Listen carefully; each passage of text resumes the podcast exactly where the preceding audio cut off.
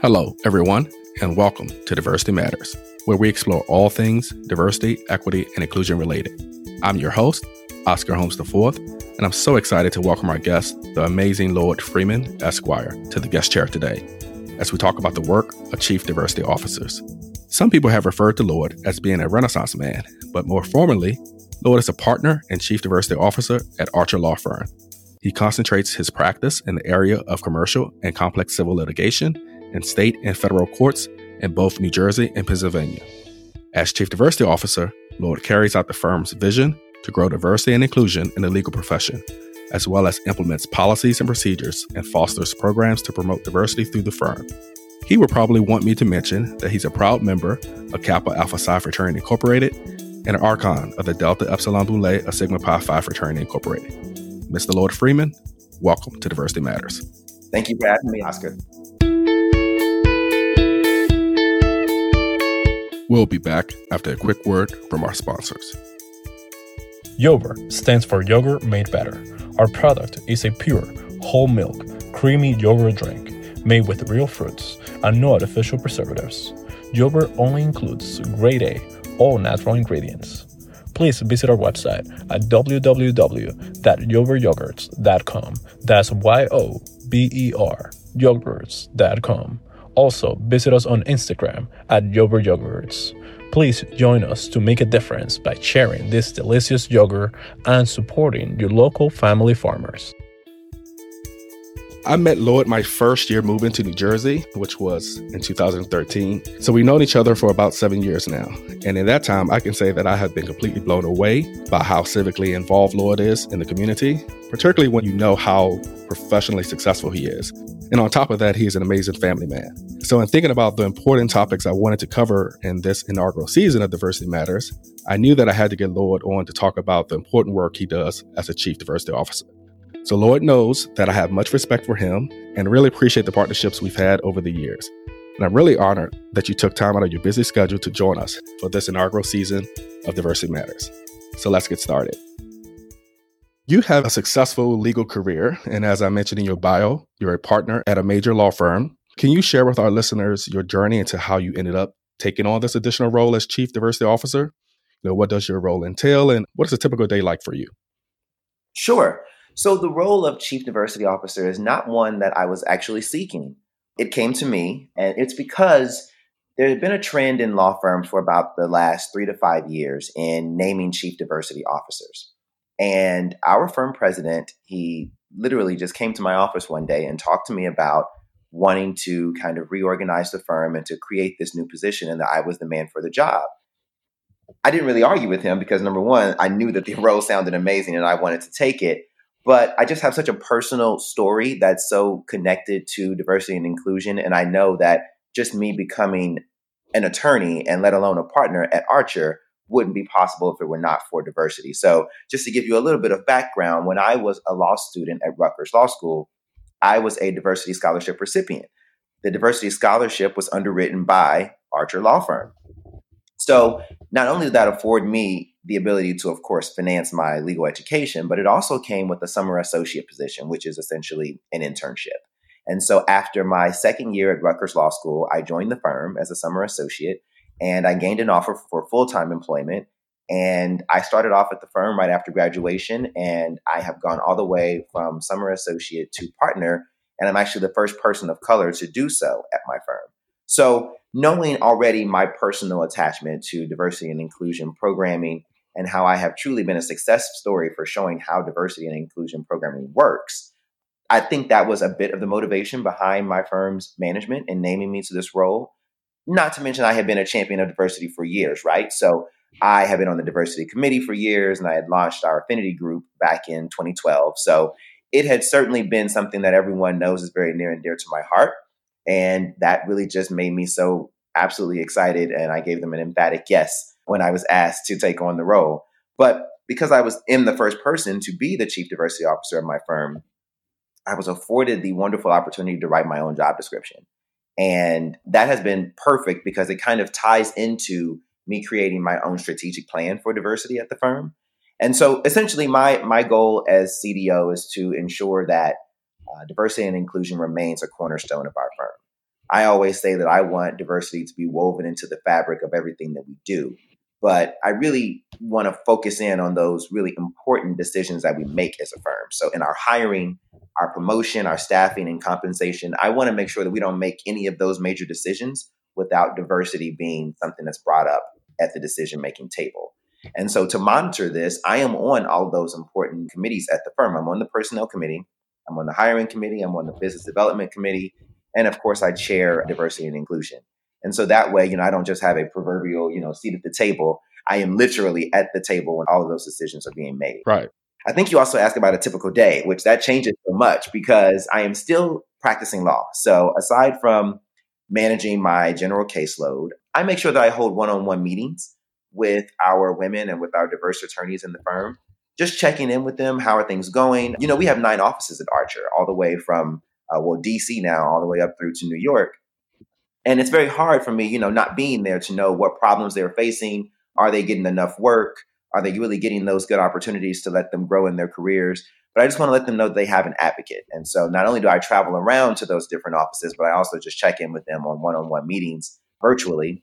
I'm also checking and managing our diversity initiatives that we have, cultivating partnerships. And then also, you know, I carve out some time for thought leadership, for writing articles, um, speaking on panels, and recording podcasts.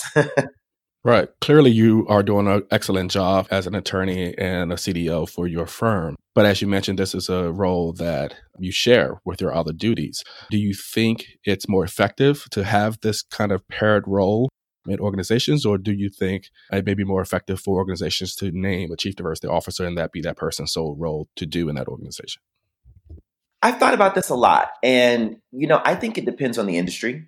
And so I'll speak specifically from the law firm perspective.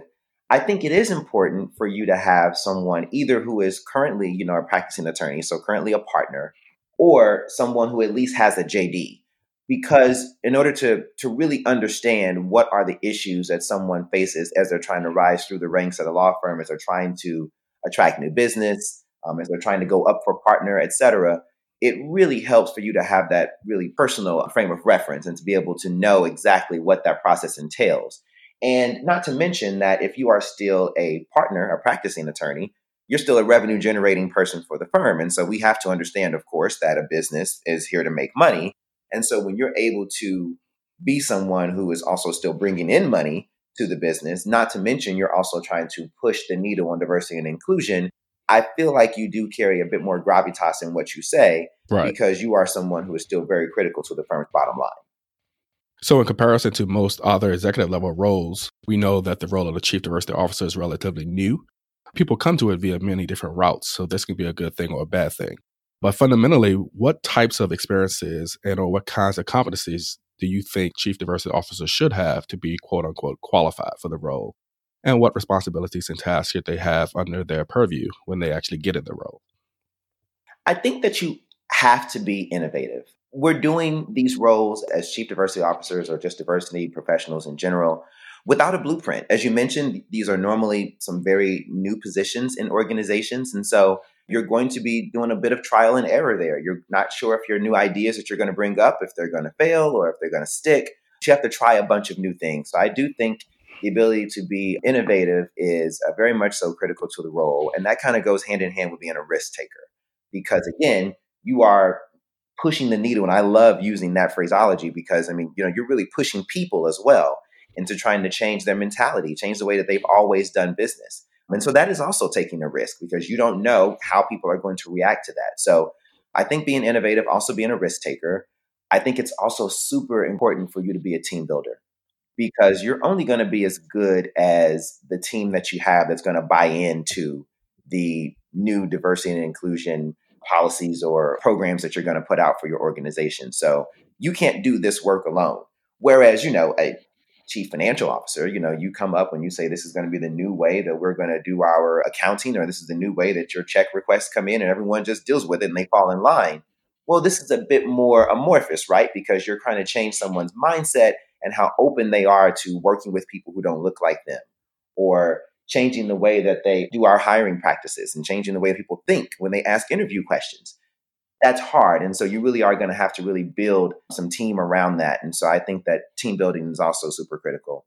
The last a little bit controversial there, though, I think is that you have to be a disruptor because the chief diversity officer is not someone who can just sit and rubber stamp things and say, oh, this is going well. Oh, this is great, and pat people on the back. You really have to be the disruptor. And so what I mean by that is, you know, when you when you invite a guest over to your home, you know, guests come in, they just compliment you on how great your home looks and you know, they sit there and they enjoy the meal that you prepared for them. But when you invite family over, you know, family, they open up your cupboards and they take their shoes off and get comfortable. The chief diversity officer has to be like that family. Right. And they have to be pulling open the cupboards and seeing what's going on behind the closed doors. And that is going to force people to have to talk about some things they wouldn't ordinarily talk about. And those things are very sensitive subjects, right? When you're discussing systemic problems in an organization or, or in society, it's hard to talk about racism. It's hard to talk about bias and privilege. And making people more comfortable with having those uncomfortable conversations is extremely, extremely critical to being an effective CDO, in my opinion. So I would say you have to be a disruptor, you have to be a team builder, a risk taker, and also innovative. Excellent. This question ties in nicely with the purview of the CDO role and was submitted by a mutual friend of ours, Dr. Keisha Jones. Yes. Yeah. So she asked Do CDOs have real latitude to make changes, or are there boundaries within which they have to operate, thus significantly limiting their effectiveness in organizations? Well, of course, there are boundaries. Uh, number one, you have to remember, of course, again, that it is a business and that there may be budgetary restrictions. So, with this being a new role for many organizations or even a new line item, not having any kind of past performance for how these diversity programs do may impact whether or not you're written into the budget. And so you may have all these grandiose ideas as to programs you want to launch and things that you want to do or speakers you want to bring in, but you're constrained financially. So, of course, that's going to be a boundary that you have to work within. But I do think that any C suite position is going to have the power to really influence the overall workplace culture. And the diversity officer is no different, in my opinion. I think that your latitude to be able to make change that really comes from the buy-in that you can gain. And so, in talking about really being a team builder in the organization, I think that you're going to have to really start with the top leadership and then work your way down.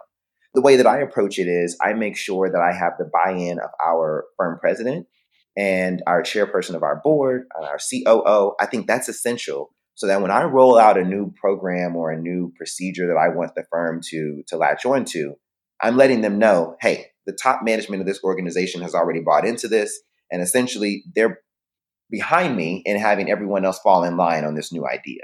And so that for me is how I'm able to really affect some change. Now, I think it's absolutely important that slowly but surely you end up separating yourself. And so then, of course, you can independently communicate with the organization without having to, you know, attach your name to other executives in the organization. But initially, I think you need that support from the top executives in order for you to really make some change. And they're the ones who are going to let you know, you know, whether you are going outside of those boundaries that we have for you and your job or whether you're still working within them. So I think there's latitude, but this job is definitely not for the timid or the faint at heart. You know, you got to be someone who is willing to, if you want to make that change, you got to be someone who is willing to talk about some, again, some very sensitive topics and also someone who's willing to speak up when things are going wrong no one really comes and taps the chief diversity officer because everything is going great. Right. Uh, people tap the chief diversity officer because they want to make sure that we are continuing to progress.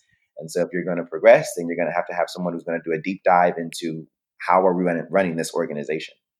Right. So you bring up a great point because even though the title is chief diversity officer, it is not necessarily a C-suite position in all organizations.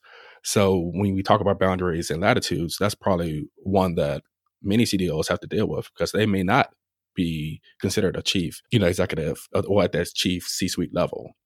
And you know, I think that the title that you give to your diversity professional is important. Again, I think you know, depending upon the industry, I think it is important, and I think it's important because you have to know the people in the organization and how they're going to react to certain individuals. You know, and so attorneys, very much so, take direction from the people who are at the quote top of the organization. And so, you know, you have your partners and then you get into your C suite level people and you have your board that governs the entire firm. Those are the people who are going to be able to really influence the entire firm.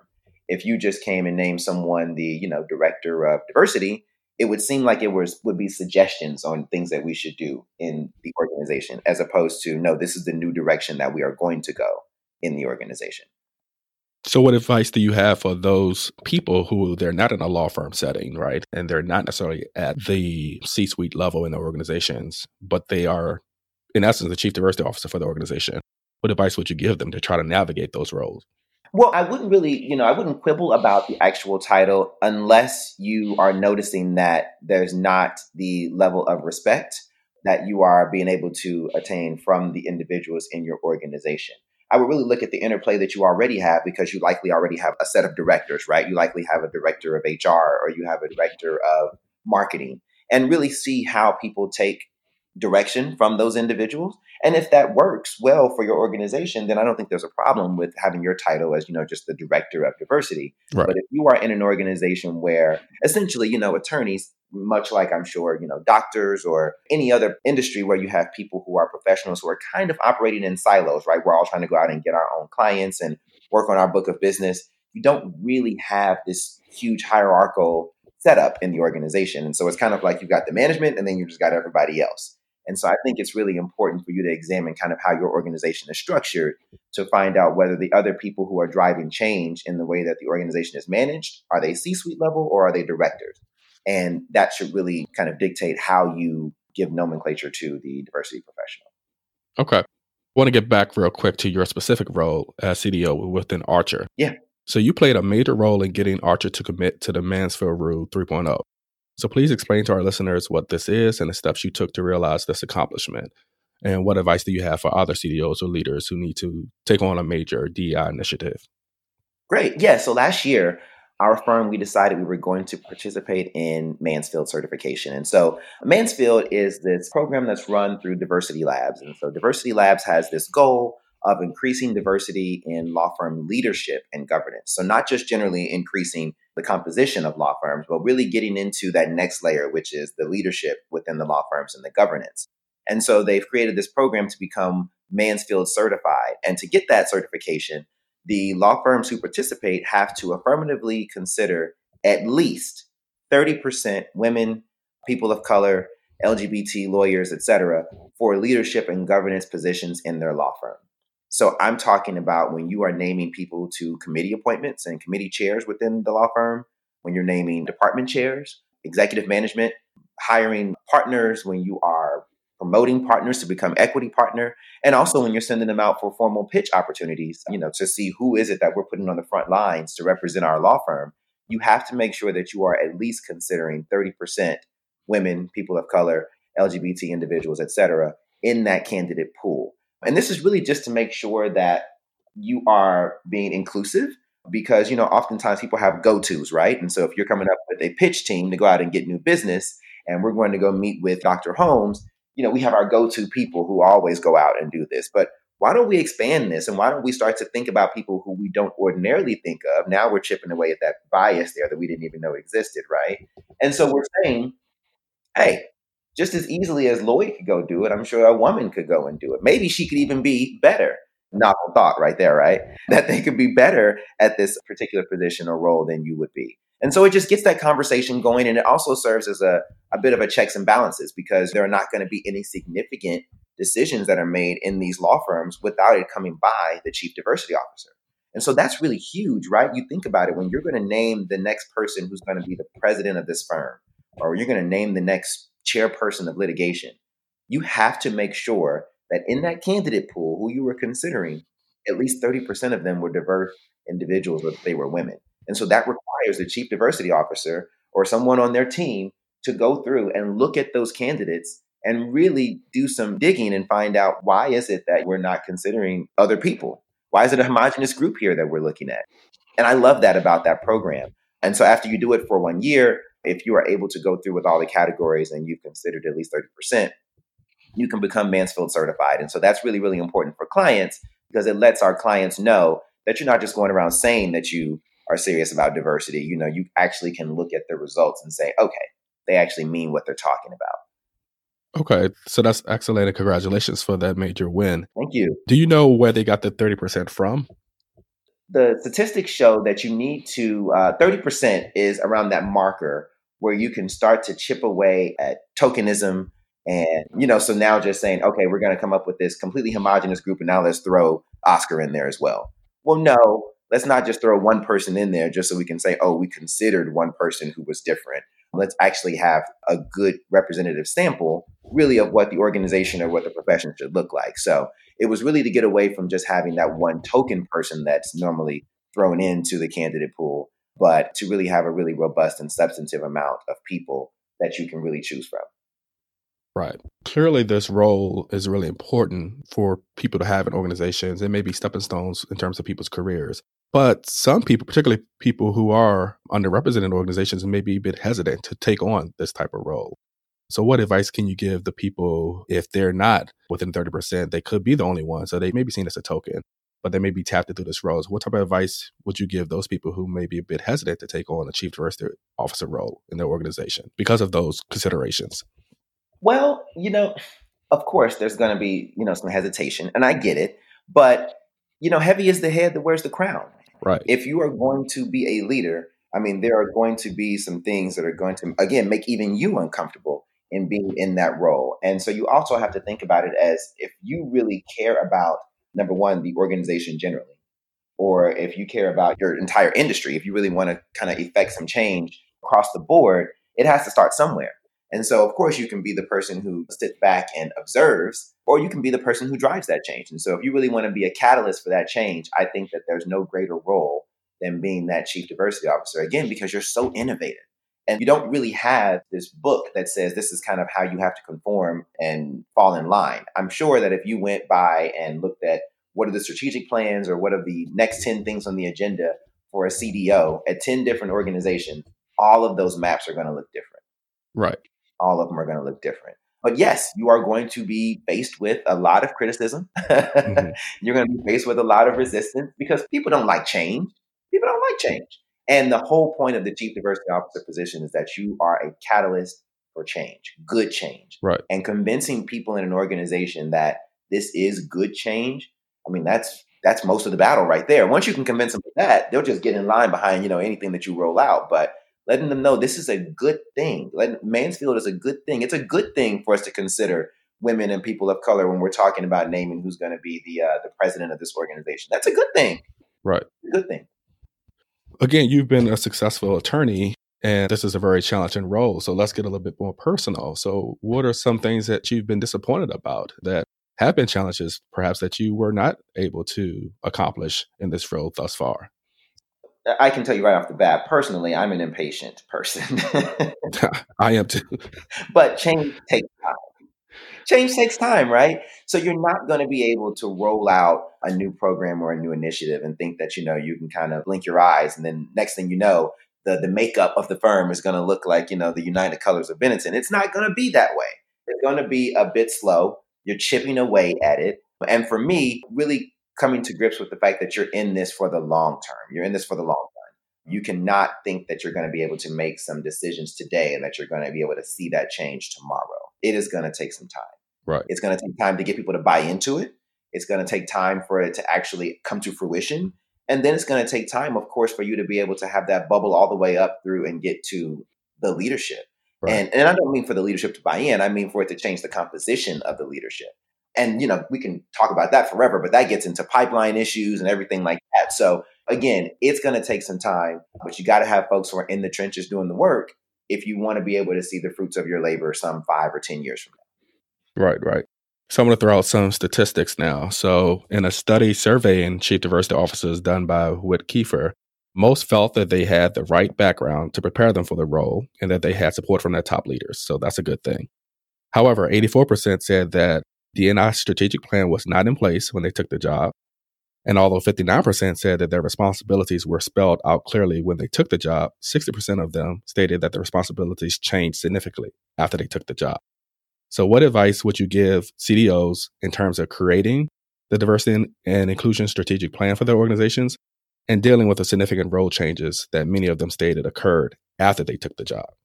Wow. Well, that's alarming. Okay. So, I would start, and again, I've had this great fortune, right, to be able to be the first chief diversity officer in my organization. And so, if you can, I would say to really push for writing your own job description. Because if you can write your own job description, that really sets your goals for what you're going to do and what you need to accomplish in your job just out the gate.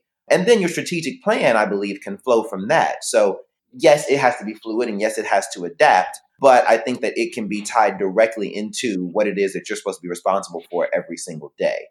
And how you carry out that job description is just exactly into what the bullets are in your strategic plan.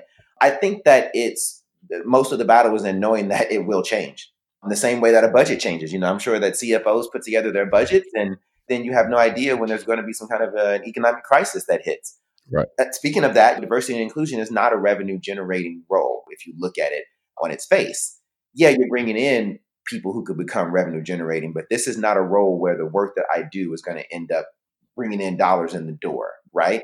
And so a down economy may end up impacting diversity and inclusion. If you have a hiring freeze in an organization, of course that's going to impact your diversity and inclusion efforts. But I think you just have to learn how you're going to roll with the punches, how you're going to adapt, and you have to, again, be innovative. You know, a hiring freeze doesn't mean that we can't promote our diverse employees, or a limited budget doesn't mean that we can't still have seminars or roundtable discussions and still begin to change people's mindsets about diversity and inclusion at the end of the day, whether or not the strategic plan, you know, whether you stick to it, whether it's fluid and it, you know, has to get amended, et cetera, I think if you remember that at the end of the day, this is again, this is good change, and that in an industry where you are client serving, clients want this, and many of them demand it. You know, I always say it's my moral obligation to do this work, but right. a business case for diversity as well, and that cannot be forgotten if your clients are demanding this, if they're saying, you know, why do my attorneys that you staff on my matters all look the same? Why do you never send any women to court on my cases? You can now begin to make that business case for diversity. And now that does become revenue generating, right? Now you can directly tie in how our initiatives are helping us to keep dollars in the door or how it may potentially help us to gain new dollars in the future. And I just think that the chief diversity officer, as the business may change or as the needs of the clients may change, the chief diversity officer needs to be able to adapt to that change just like any other manager or executive in an organization. Okay, so that's good. But the reality is for them, they may have been sold a bill of goods and signed up for a job that they thought they would love, but end up not loving the job because it changed so much. I think these statistics are for people who were not able to write their own job description. They took on a role and then it was like, uh uh-uh, uh, you are not doing that. You're doing something else. And that's fine because I mean, you will still find out some of those things as you go along. I think that it's really critical. One of the things I love about the way that I have set up my role is that I have these regularly scheduled meetings basically every week. They're supposed to be every other, but with our COO of our firm. And so I'm able to talk to our COO not only about the things that I'm experiencing from the D&I standpoint, but also generally how the firm is operating. And this is not so that I get to the end of the road and I'm like, oh my gosh, I'm getting so much resistance here and this is not working right. I'm going straight to the very top of the organization every other week talking about what I'm encountering and also talking about what are the plans for the firm. Is the firm thinking about expanding or is the firm thinking about naming another managing partner and how can I be helpful in helping with that recruitment strategy? How can we make sure that diversity is really a part of that conversation as well? There are going to be some things that you just don't know because you're not in that role yet. But once you get into that role, you have to make sure that you're pulling back the curtain at every juncture, right? In the finances, in the HR, in all of it, so that you can really be there and have that seat at the table and have your voice heard. I don't think that it does anyone good for you to kind of throw your hands in the air and say, "Oh my gosh, this is too hard," or "This is not really what I signed up for," because you know you still have an organization or you still have an industry that needs this work. Again, if we're going to be able to open up opportunities for other people who are people of color or women, et cetera, then we're going to have to make sure that we continue to advance this work. It is not always easy to be in this role. In fact, it's rarely easy. But again, that's why I say this is not for the faint of heart. Absolutely. This is for someone who is going to be able to roll with the punches and someone who got some tough skin. I totally agree with you. Of course, most organizations love to talk about metrics. Uh, you talked about the business case, which I don't necessarily always get down with the business case, but I totally understand it. Not many people do. Right. But sometimes it's an entree to get your foot in the door, right? Right, right. I totally get it. This could be a good or bad thing when we talk about metrics, particularly when we think about D&I issues. Can you tell us what types of metrics CDOs should consider and when metrics are helpful and when these metrics might be hurtful to organizations? Metrics are good. Metrics are definitely good, but again, you need some realistic timeframes, right, before you can start to measure the performance of the CDO, certainly, or of the CDO's diversity and inclusion effort. So CDO can't come in and then six months later, everyone is wondering, well, are you doing your job? Is this stuff working? You know, because we don't have any black women on the board of directors. I mean, that's when it becomes hurtful, right? Right. begin now publish statistics and you didn't give us enough time to really see the plan all the way through. I think you have to tie it back to your strategic plan. And in your strategic plan, you know, if you're going to make some smart goals, you need to talk about what is the long term plan for those goals. And so, for instance, at our law firm, the summer associate program is a part of my strategic plan for the firm. And so, for me, again, it's really near and dear to my heart because I'm a past summer associate and that's how I got in the door. But I believe that recruiting at the lowest levels and really begin to shift that pipeline right there at the front door that's the fulcrum for diversity to end up becoming realized in an organization. And if you look at that long term, you know, you look at these individuals who are coming in the door fresh out of law school, for instance, they've got a 10 year trajectory and they're going to be your new batch of partners. So it is extremely hard for you to go in and change, you know, the composition of what the partnership looks like in an organization. Well, these people are partners. And what are you going to do? Vote them all out and or vote in some new random people who haven't proven themselves in the firm? No, not exactly. But what we can do is look ahead and we can say, you know what? Looking at our lowest level ranks right now, and if we promote them the way that we should, and we're going to keep them here and have our great retention that we should, because we have a CDO who's on top of that, eight to 10 years from now, the entire composition of this leadership in this organization is going to change. And so for me, I've been able to just measure it based upon my summer associate program. And so I know that after having run that program for the past three years, we've had 72% people of color come through the door at Archer and 65% women. And so that is when the metrics for me are really, really helpful because again, I'm looking at who's coming in the door. And now once I get them here, I have to focus on my retention efforts and then I focus on promotion. Trying to go in and try to chisel away at the top, I mean, you're just not going to be successful. I'll say that flat out. Right. You're not going to be successful if you think you're going to walk into a board of directors meeting of any organization and say, okay, you, you, and you, you're out. I'm replacing you with women. That's not going to happen. Right. It's not going to happen. So I totally understand the pipeline, uh, you know, strategy, but the reality is people don't always just stay. That's right. With an organization, that's the retention piece, and and many organizations can't retain people. There should be some other strategies as well as bringing people who are not at the beginning level as well into organizations, but tapping more senior people to actually come in. You know, we do it a lot in academia, tapping you know more senior people for different roles. Are you doing any of that at Archer as well? Correct, we are, and that's a part of Mansfield as well. Your lateral partner hiring that's also very much so examined, and you want to make sure that in doing that, that you are also looking to get more diverse individuals, more women who are coming in laterally. But then you also look at just the organization. I'm sorry, the industry overall, right? So the practice of law is 85% white. When you then get into law firm partners, you're trying to find out how many of those are people of color. I mean, you're talking about less than 10%. Right. So now you're talking about this really, really small demographic of people industry wide. And you're trying to take these, what I call unicorns, and take them from an organization that is likely treating them very, very well because they want to make sure that they keep them and trying to move them around. That becomes really hard. It does become really, really hard. Now, people, of course, are attracted to organizations that can show that they have a for real firm commitment to diversity. So people will come if you are doing, you know, what you're supposed to be doing and you're showing them that diversity is really a part of what your organization believes in. But it is very, very hard to get people to lateral over into those positions of leadership. It's extremely hard.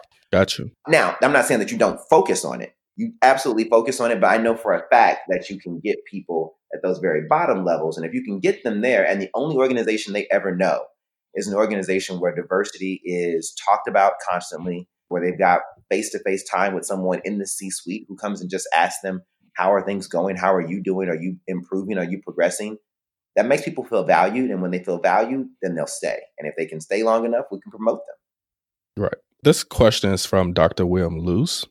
He asks often the phrase a seat at the table is seen as a victory in the world of diversity and inclusion. So, in your opinion, what are the next steps once an individual enters a position with decision making authority? Well, the next step, once you've got that seat at the table, you need to gain the respect of the others around the table. Because, of course, you know, you are the new face at the table. And so you need to show that you deserve to be there. And you do that by learning the business. You got to know the business and that you're not just there to simply shove diversity and inclusion down their throats with complete disregard for the business. You need to talk about how they go hand in hand and how diversity and inclusion can improve the business. You're not there to be a seat filler. You got that seat to raise your hand, to pound your fist on the table, to ask questions. I think it's a waste if you simply get there and you're just there for informational purposes only and you're just watching everybody else talk about all the important issues. You need to be the one who is asking questions, probably the most questions, because oftentimes you being that person who talks about diversity and inclusion, you're going to be the only person who is raising the issue of diversity and inclusion. So before we kind of go and, and we take a motion or before an individual resolution is passed, before we bang that gavel, why didn't we consider this individual? Why didn't we consider uh, partnering with that organization? Why are all of our dollars, you know, why aren't we spending more dollars toward these organizations that promote diversity and inclusion? Those are the important questions that need to be asked. But again, it ties into knowing the business and being able to show the value of diversity and inclusion to your business. So remind us again. So how long have you been CDO at Archer? 2018 is when I got the position. Okay, so almost like two years now. Right. So do you see yourself as still the person, the only person bringing up these issues, or have you had enough success such that there's other people now? So you're not the only spokesperson for diversity, equity, inclusion, but there's other executive leaders who are bringing up these issues. There are others. And the really good strategic point about that is thinking about having a diversity committee and on my diversity committee, it's not simply made up of the people of color in the organization. That's often like the go to, right? You just think, okay, let me add everybody brown right. and throw them on the diversity committee because, of course, they have to know about diversity because, you know, they're black. No, no. On my diversity committee, I have the decision makers at the firm. That way, that when we are talking about new policies and programs we want to implement, we're talking about the different ways in which it affects the business overall. So the hiring chair was on my committee, uh, the personnel chairs on my committee, the firm president on my committee, the COO of the firm on my committee. That way, I've got kind of already my allies who are right there as I'm pitching new ideas, as we're deciding we're going to go in this direction, as we're deciding to sign on to Mansfield. I've kind of already got my people who are going to be my champion, who are going to go and kind of help proselytize for me. Um, and so it's not just always Lloyd talking about diversity and inclusion and the importance of it. You've got the firm president doing it. You've got the COO doing it. You've got the people who set your compensation, people who do hiring and are focusing on that. So I think that's very, very important for you to have that committee that is assisting the chief diversity officer or whoever the diversity professional is, because I don't think that you can do it alone. And if you approach it in that regard, people are going to always just think of it as kind of like, oh, here we are doing Lloyd's thing again. No, no, no. It's not a Lloyd thing. This is a firm thing. And we've got the buy in from all these other individuals. Great, great. So this is a really great question that was submitted by listener Dr. Jason Rivera. It's a deep question. He asked, often we use diversity as a shield to talk about systemic and structural racism. In this process, we fail to recognize or acknowledge the role that whiteness plays in perpetuating and sustaining structural oppression and racist practices. So, how should we as individuals and organizations deal with this? Not just a good question, that's a tough question. Uh, right. You got to deal with it. You got to deal with it head on. I think it does a disservice to anybody for us to take real issues like that, important issues like that, and to beat around the bush. You've got to just go ahead and have those tough conversations, whether that means we need to have a roundtable discussion or we need to bring in a consultant like, you know, Dr. Holmes and facilitate a conversation around it. I think you need to really just get it on the table because there are some people out there who are just doing this unconsciously. And, you know, if you give everybody the benefit of the doubt, you're saying that they're doing it and they don't really intend the harmful consequences of their actions, right? But privilege is real. Bias is real. Racism is real. And the chief diversity officer has to be able to bring those real issues to the forefront and make sure they're being discussed and that they're on the agenda. You got to continue to be that disruptor. You got to show them the statistics. Numbers don't lie. So if you show them that our hiring practices over the past X number of years have favored only one demographic, or you show them that the top leadership is not reflective of the entire organization or the clients that we serve, then you can create a plan of action and hold people accountable. But it doesn't start unless we have that conversation. I know it's super tough to talk about that because you know you often are going to be facing some people and you're kind of calling out a group in which they belong, right? So if you're talking about right. whiteness in an organization like a law firm, I told you that entire industry is 85% white, that's tough. That's tough. Right. But you got to deal with it. You got to have that conversation. And oftentimes it may be hard for you to do it with your colleagues. And that's why I said don't underestimate the power of bringing in a consultant to facilitate that conversation and talk about how really other organizations are dealing with it. And you can just learn from the others in your industry. That's a great point. This is not an attack on chief diversity officers themselves, but listeners, Zane Kamara asked, Uh-oh. why aren't we seeing more results from diversity work? Many more organizations are naming chief diversity officers. Some of them have been there for five, ten years now. But she asks, why don't we see more results from this work? And I'm just saying that it's not an attack. I'm, we're not trying to attack chief diversity officers at all. Yeah, no, no, no. But it's a good question because it depends on the industry for me. And I think if you talk about gender diversity, for instance, and you talk about that in engineering or you know any of the STEM areas, that's going to be hard because there's a pipeline issue there, right? If you go into the colleges, you're going to tend to see more males who are majoring in engineering or in STEM than you have women. You're playing with the hand that you're dealt, but of course you have to still make sure that with the hand that we're dealt, we're making the right decisions. And so we're now we're hiring those individuals who come out and we're giving them a fair shot and we're promoting them even though they're not a part of this homogenous group that we've always looked at as to be an engineer. And I'm sure the same that there are some other historically majorly represented groups in academia or other fields, and that those groups tend to be, you know, homogenous. I think that CDOs are making strides and that there are results, but you, you have to be realistic.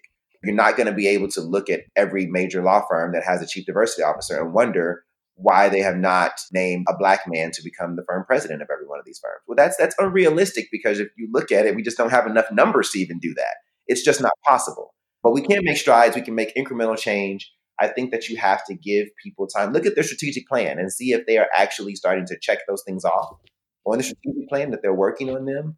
People are buying into them. You can't write them off and say that there is no change that's happening, but you got to hold them accountable. And so, not just holding the organization accountable, hold the chief diversity officer accountable as well. Oh, so that's a really good point about holding the CDO accountable. Yeah. I was just going to ask the question when should a CDO be fired? Oof. You said there was another tough question earlier. That's the tough question. right. A tough question, right. Because reality is we're not necessarily firing chief executives. I don't know. I don't know if I know how to answer that. I do know how to hold them accountable, though. Okay. You know, the chief diversity officer should be hailed in front of the organization that they are leading, and they should have to talk about how we are improving. How have the new ideas, these innovative ideas that you've come up with, how have they helped our organization? For me, I present each quarter before our partnership, the entire partnership, and I get up there and I talk about everything that I'm doing, the way in which they can play a role in it, and I also give them the numbers. The numbers don't lie. This is how we are improving, point blank. You should have to go in front of the board of directors. You should have to have those meetings with the COO. Maybe I can reframe your question and say, when should a CDO leave an organization? Either when you don't believe that you can affect any additional change, any further change, or when you just find that this organization is just not going to really be able to move the needle for whatever reason, right? Maybe it's budget, maybe it's because of the attitudes in the organization. But if you're not going to be able to make that change, it's going to make you look bad as a CDO. Gotcha. If you cannot effectuate that change, so then it, maybe it's time for you to go ahead and go somewhere else. But fire, oh my gosh, Oscar. right, right. So that raises another question: Should the CDO always be the person given these reports and give these numbers, or should it be integrated throughout the C-suite team? You know, should the CEO be the person sharing these reports and numbers, or the CFO, or you know, any other chief executive? At what point should the CDO like relinquish this role and, and actually have it be a shared role across the chief executives? There are times when that's appropriate. And I can tell you that, for instance, when you are a law firm and you're talking about acquiring a new law firm or you're talking about merging with another law firm.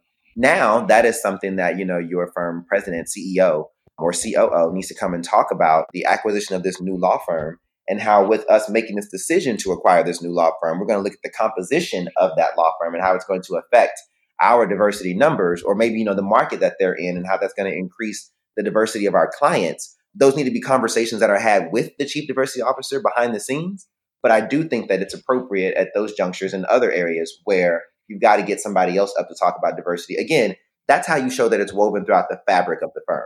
It cannot simply be that the chief diversity officer is always getting up and kind of just preaching D&I, D&I.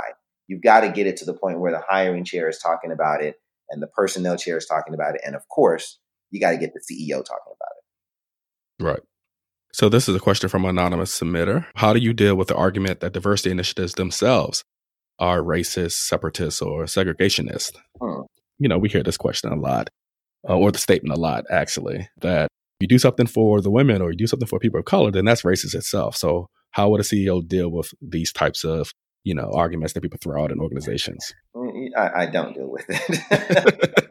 you know, it, it's flawed reasoning. You I am a proud graduate of a historically black college, and I've heard that before, even in talking about HBCUs. Right. My gosh, you know, de facto HBCUs, you know, are segregationists because you're just putting all the black people over in one corner racism and segregation, they make the playing field uneven. And so diversity is working to level that playing field. And so, no, you're not trying to create a separate path to partnership for people who are falling into these diverse categories. No, you're just trying to level the playing field so that they have the opportunity to be able to compete and to get those positions.